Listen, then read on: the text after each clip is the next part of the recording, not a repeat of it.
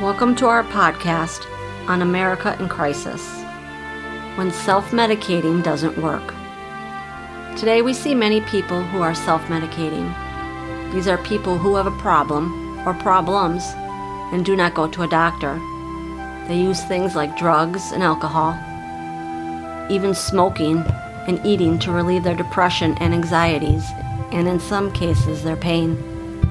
We have failed so many people because we do not give enough attention to mental illness, depression, and anxiety disorders. Insurance companies do not cover many of these illnesses and disorders the way they should. The cost of health care is out of control, and for most people, the cost of insurance is way too high, even with state insurance.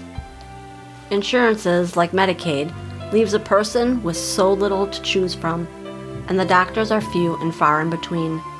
We have created stereotypes, and in our schools, even some teachers are the bullies. So this leaves so many people in the shadows.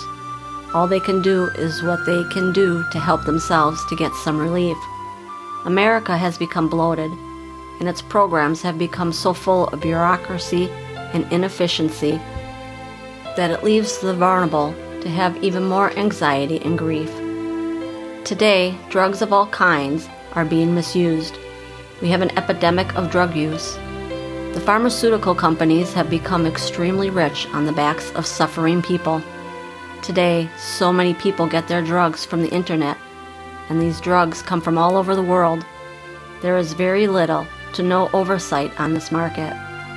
And today, so many people think they are buying one thing and they are getting another and this is leaving many people dead.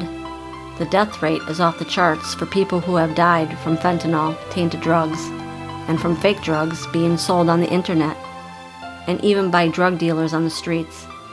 We are losing our children, mostly who use these drugs to self medicate. Today, so many children cannot talk to their parents or even to any adults. They feel alone and abandoned by society because maybe they are different or feel different and their only recourse to help themselves is to self medicate. There are many people on the street who would be glad to speak to our children, except what they have to say to them is very misleading and harmful.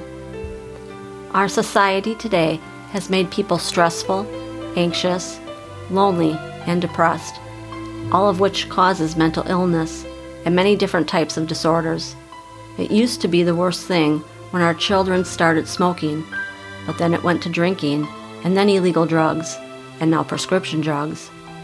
Eating disorders, anxiety disorders, and even social disorders all have come about because of the pressure put on our children today. It is not only the pressures of family life today, but school life. If children don't fit the mold, they are harassed and bullied and made to stand out. There is no love or compassion in our schools today not by students, and not even by many teachers.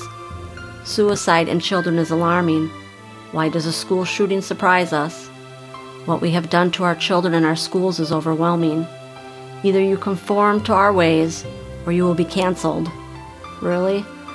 Our schools sound more like children camps in other countries that turn their children into political pawns and even child soldiers. It is so sad. How has this happened to us in America? The land of the free, that our children have become victims and even turned into activists. The land of opportunity is the land that now tells people to come and be free, but only if you fit the mold. Drugs, alcohol, eating disorders, and even smoking are all used for self medicating, and when the stress becomes too much, and the anxiety turns to fear, and the depression hits an all time low, there is no bouncing back, and illness takes over. Yes, and maybe asthma or other nervous disorders, and especially mental illness. And it all leads to one thing suicide, the supreme self medication. America can no longer cope, no longer hide. No, we can't pretend any longer. We must stop the cycle that causes us to self medicate.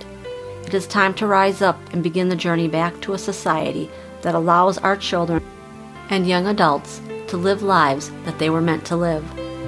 But the journey back must also be a return to God. Jesus said, Let the little children come to me, and do not hinder them, for the kingdom of heaven belongs to such as these. Matthew 19:14. We no longer see children, especially teens and young adults in churches today. Even the church has abandoned our children. We must find a way to bring them back into the fold. But it must start with parents, for we find many of them not sitting in pews today. We must return to our first love, and then when we return, God will once again bless this land. Therefore, say to them, Thus says the Lord of hosts Return to me, declares the Lord of hosts, that I may return to you, says the Lord of hosts. Zechariah 1 3.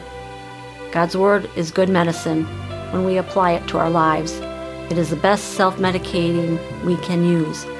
My son, pay attention to what I say. Turn your ear to my words. Do not let them out of your sight. Keep them within your heart, for they are life to those who find them and health to one's whole body. Are you going through a crisis? Visit the First Aid Kit on our website.